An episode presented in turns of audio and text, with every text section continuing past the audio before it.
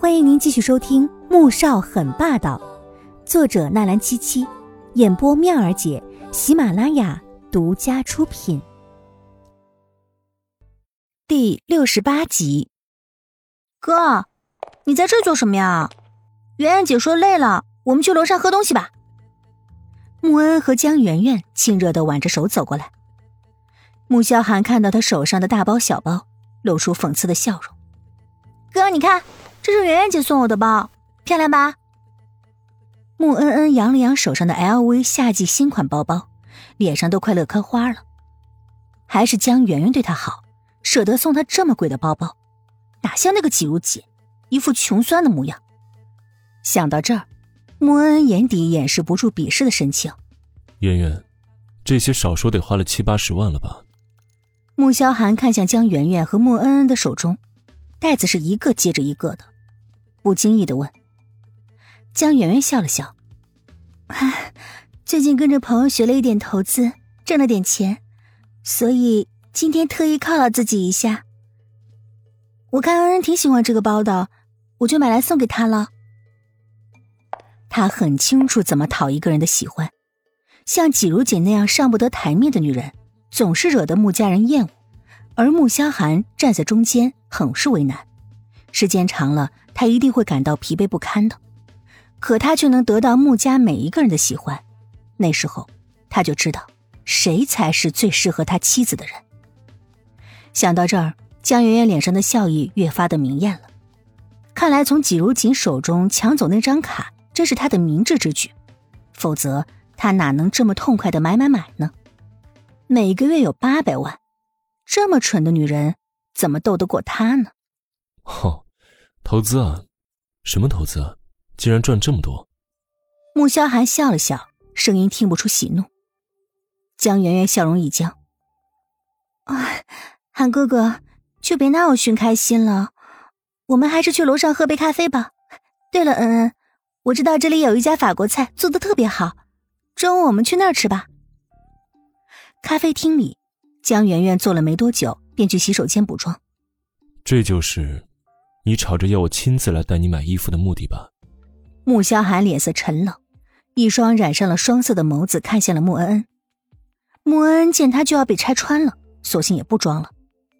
哥，你为什么就不能给媛媛姐一个机会吗？当初她只是犹豫了几天，你就这样子惩罚她，你不觉得太过分了吗？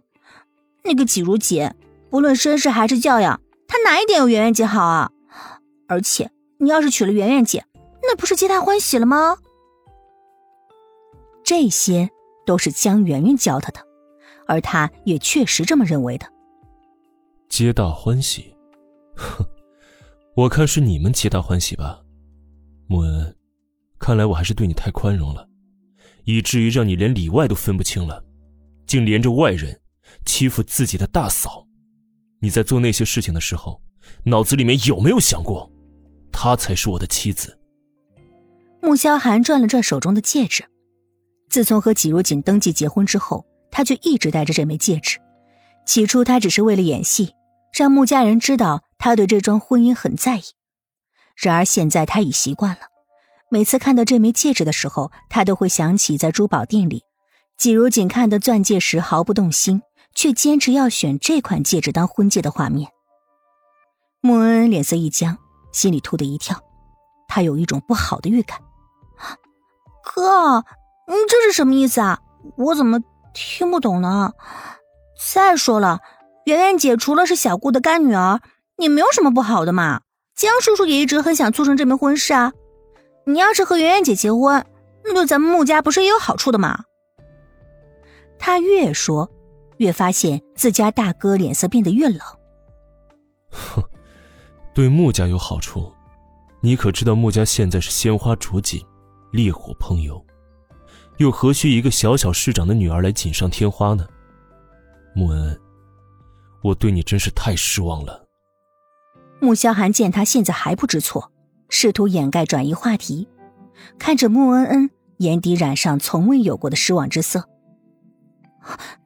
大哥，以前不论他闯了什么祸，大哥顶多是骂他几句。却从来没有用这种失望的眼神看着他。韩哥哥，恩恩，你们怎么了？江圆圆细细的补了一个妆，回到座位上，就看到气氛有点不对劲了，于是软着声音问。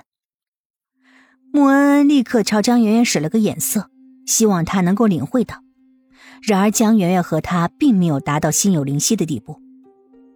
媛媛，刚才我看你付钱用的是一张黑卡，记得上次你还请我帮你申请黑卡呢，怎么，这张卡自己申请下来了？穆萧寒冷冷看了一眼穆恩恩，神情充满了警告。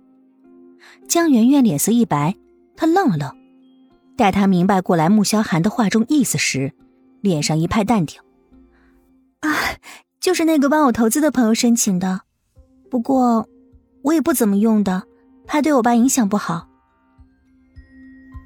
本集播讲完毕，更多精彩内容，喜马拉雅搜索“妙儿姐”，等你哟。